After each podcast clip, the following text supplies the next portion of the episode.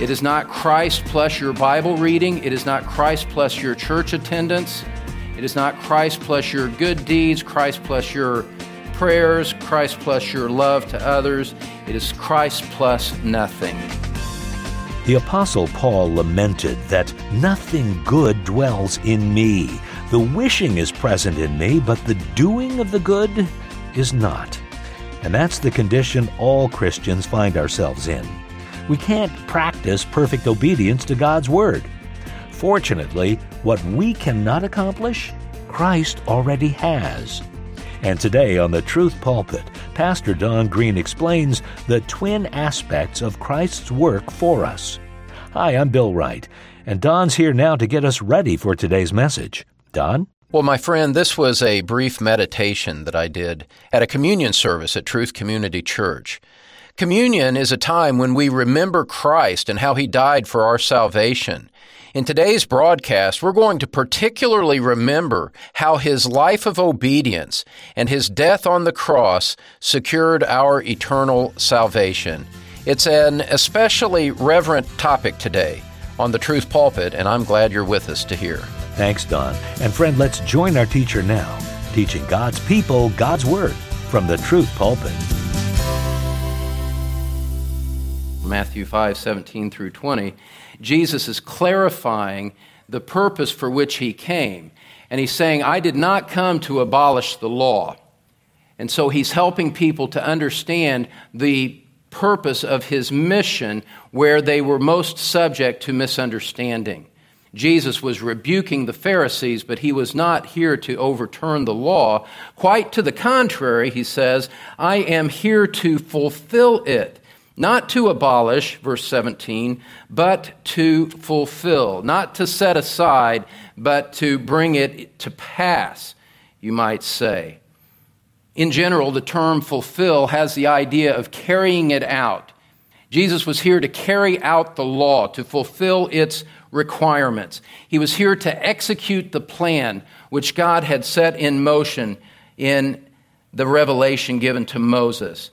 Jesus came to accomplish all that the Old Testament had in mind. Now, let's peel back the onion just another bit here. Jesus could not possibly have come to abolish the law. He says in verse eighteen, if you'll look at it with me, there in verse eighteen, as you're looking at your text, Jesus says, for truly I say to you, here's the explanation why I could not possibly be coming to abolish the law. Here's why. It's because until heaven and earth pass away, not the smallest letter or stroke shall pass from the law until all is accomplished. There was a binding, abiding authority to the Old Testament that could not be abolished. And Jesus says, that's why I couldn't possibly be here to abolish it. I'm here to fulfill it because there is a permanent abiding authority to the Old Testament. And therefore, I'm not setting it aside. I am here to do it. And it's a grand, sweeping statement that He is making, recognizing the authority of the Old Testament will abide until its purpose has been completely fulfilled.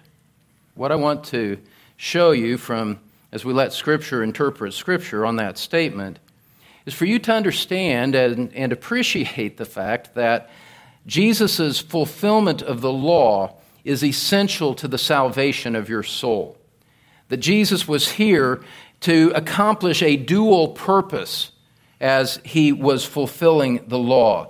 There were two ways that Jesus' fulfillment of the law, there were two aspects, twin aspects to His fulfillment that was designed for your benefit. It was designed to secure your eternal blessedness.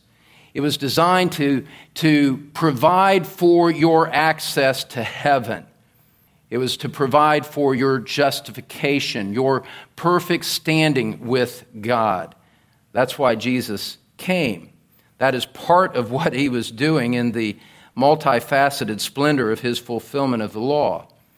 And what I want to do with this is to just walk you through these two aspects of His work so that you would have a greater sense of certainty and confidence in your salvation, that you would feel the sense the joy of knowing that Christ fulfilled the law for you, that you would be free from a sense of, un, of abiding uncertainty. Have I done enough to please God? Listen, the one and the only one who could please God was the Lord Jesus Christ. Otherwise, we all fall short of the glory of God, even as Christians. And so, as we understand the work of Christ, we see where we are supposed to put our trust, where it is that we rest our confidence. And it teaches us to abandon all confidence in our own righteousness and to trust in Christ alone. And when we see these things with clarity, we, we see the wonder of the work of Christ on our behalf, fulfilling a law that we could never meet on our own. And so what are these two ways? Well, first of all, Jesus fulfilled the law with his obedience to the law. He fulfilled the law with his obedience to the law. Scripture teaches us that Jesus was born as a Jew who had the responsibility to obey the law in his own life. If you would turn with me to the book of Galatians for a moment. Galatians chapter four, in verse four, it says that when the fullness of the time came, God sent forth his Son, born of a woman, born under the law. He was under the law in the sense that he was under the authority of the law. He was responsible to fulfill it, to obey it. And throughout his life, the point is repeatedly made that Jesus obeyed the law with utter perfection, without one slip, without one mark against his name. In John chapter eight, verse forty-six, when he was being challenged, he asked his enemies, "Which one of you convicts me of sin?" And there was dead silence in response because there was no crime of which he could be convicted. His own enemies, who had every motivation to point something out, could point to nothing that Jesus had failed in with regard to the responsibilities of the law. They had no answer. Hebrews chapter four, verse fifteen says that Jesus was tempted in all things as we are, yet without sin. And so Scripture is abundant in its testimony that Christ fulfilled the law, he obeyed it to perfection, and there was no defect in his obedience to the law. Now, why does that matter to you and me? It matters profoundly to you and me. Because you and I, without exception, have not kept his law. We have not obeyed perfectly. In fact, we have violated it with every manner of sin in, in our, in our flesh, in our desires, and with our minds. We are a shattered pottery vessel with no way of putting it back together. And God holds us accountable for our disobedience.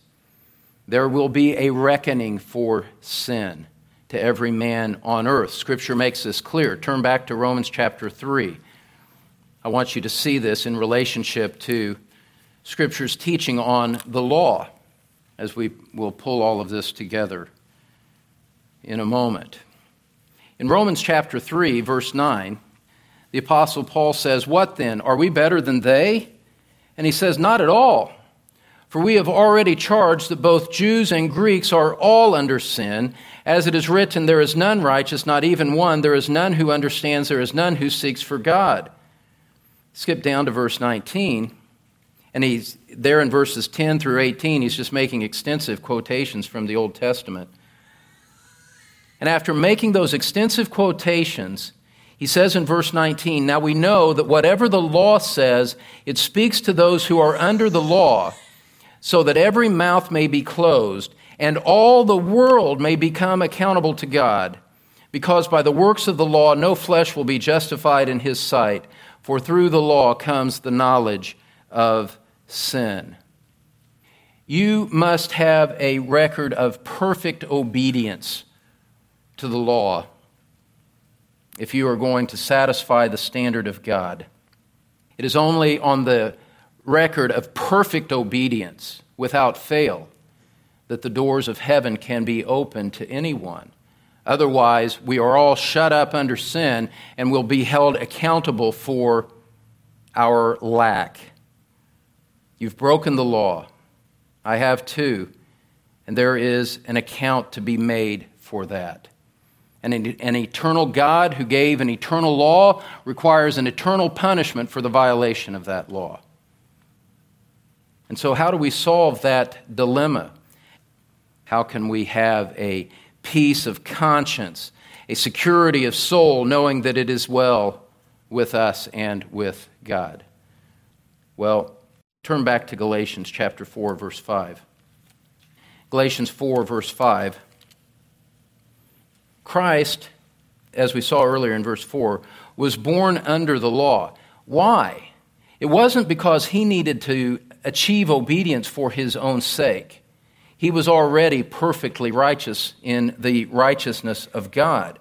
So why was he born under the law? Verse five explains, so that he might redeem those who were under the law, that we might receive the adoption as sons.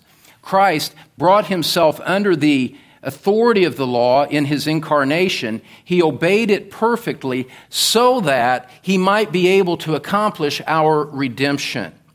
The obedience of Christ is what is necessary to fulfill the demands of the law. Theologians sometimes refer to this as Christ's active obedience.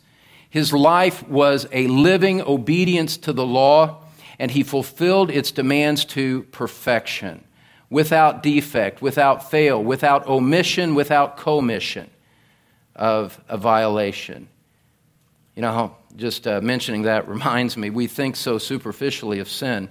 We think that if we haven't done X, Y, or Z, that we're okay, and we forget that God's word requires obedience in A, B, and C. And so it's not just that we avoid certain things. The Word of God requires us to do certain things as well as avoid certain things, and the weight of that on our souls is immense because we fall short of the glory of God.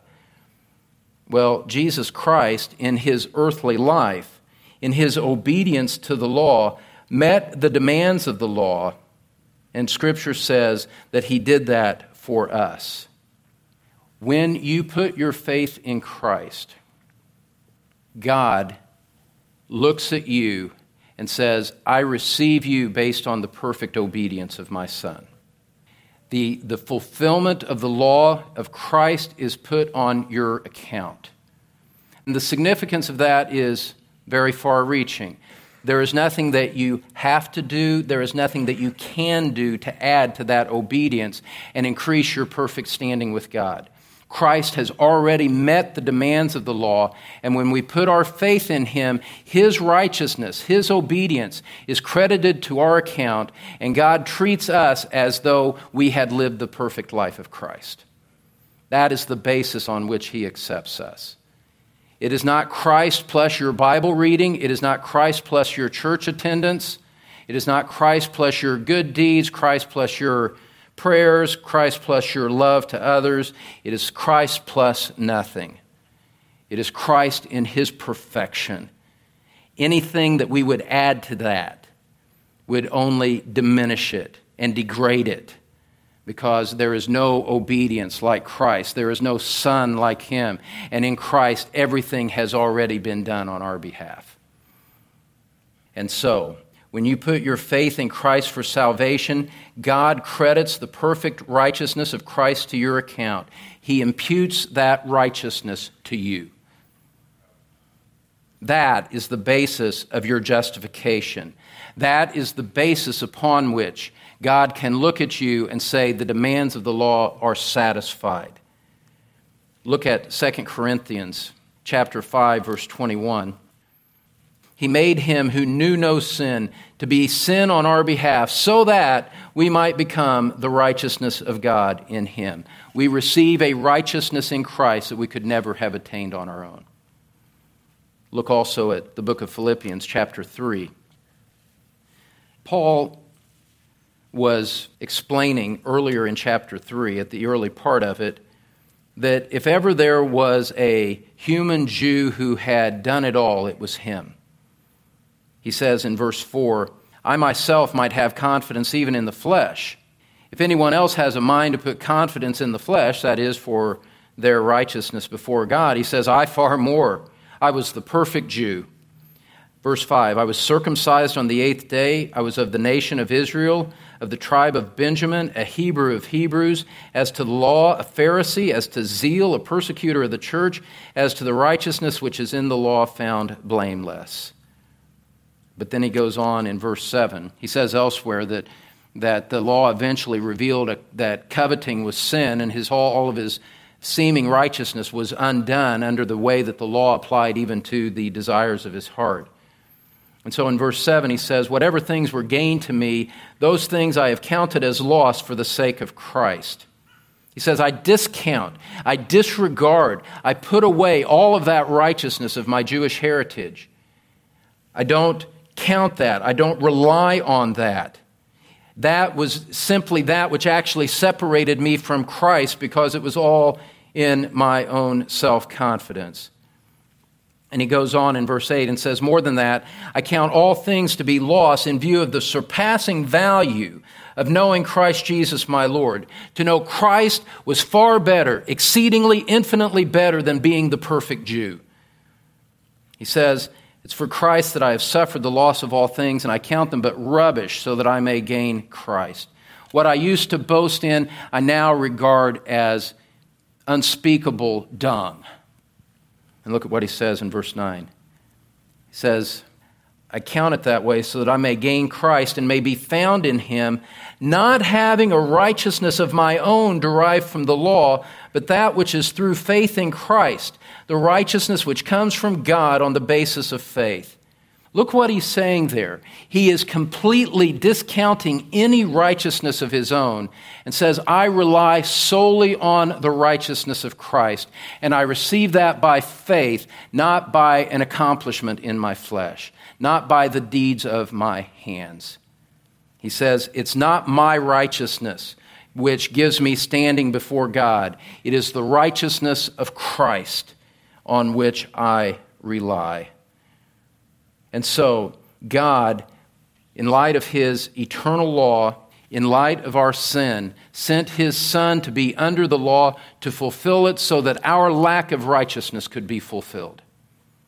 And now God looks on us in his grace through the perfect merit of Christ and looks on us as if we had obeyed the law like Christ did. Wow. You'd say, but I didn't do that. I haven't done that. That's the whole point. Is that we have received a righteousness that is outside us, sometimes called an alien righteousness because it's not our own. We receive a righteousness attributed to our account that is from someone else, and that someone else is Christ. Beloved, it is not your obedience that God accepts. It is the obedience of your Savior on your behalf. We're humbled under that recognition that there was nothing that I did that motivated God to accept me, except for his grace and except for the merit of Christ, not the merit of me. And so it humbles us, but we gladly accept that humiliation because out of that humiliation rises the glory of Christ, and he becomes ever so sweet to the redeemed soul. Yet there's more as we contemplate this fulfillment of the law by Christ. He fulfilled the law with his life, with his obedience, but Jesus also fulfilled the law in his death for us. See, the law requires more than obedience in one sense. There is more to the law than its positive and negative demands on us. The law curses disobedience. Look at Deuteronomy twenty-eight, verse fifteen. In Deuteronomy twenty-eight, verse fifteen, Moses is preaching to the people of Israel, and he says, but it shall come about, if you do not obey the Lord your God, to observe to do all his commandments and his statutes, with which I charge you today, that all these curses will come upon you and overtake you. And then, if you've never read the rest of Deuteronomy twenty-eight, I invite you to do that at your leisure. The curses are profound. They are frightening. They are severe. And the ultimate fulfillment of the curse of disobedience is eternal hell. on those who reject Christ and never come to faith in him. Curses, the law requires curses on disobedience. And here you and I are, declared and judged by Scripture as those who are guilty and accountable under the law, as we read earlier under Romans three. You just step back from it and realize the desperate condition in which we found ourselves, in which we existed apart from Christ. No obedience to offer, no no way to improve our standing, and the curse of God aligning upon our head. Jesus said, those who do not obey, the wrath of God abides upon them, John three thirty-six. The gospel is serious, beloved. The gospel matters. The gospel declares things that are found nowhere else. And so how did Jesus fulfill that part of the law regarding the curses? Scripture teaches us that Jesus took the curse in his own body when he was crucified at the cross of Calvary. He received that curse himself. Theologians sometimes call this his passive obedience, as he submitted himself to the punishment of God and received it at Calvary. Look at Galatians chapter three now.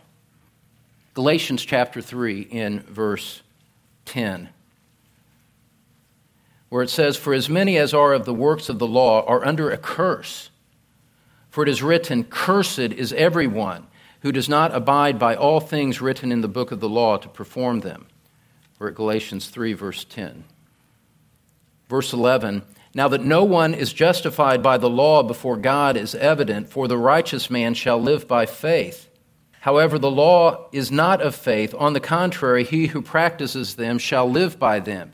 If you are relying on your own obedience, that is the standard by which you will be judged, and you don't meet it.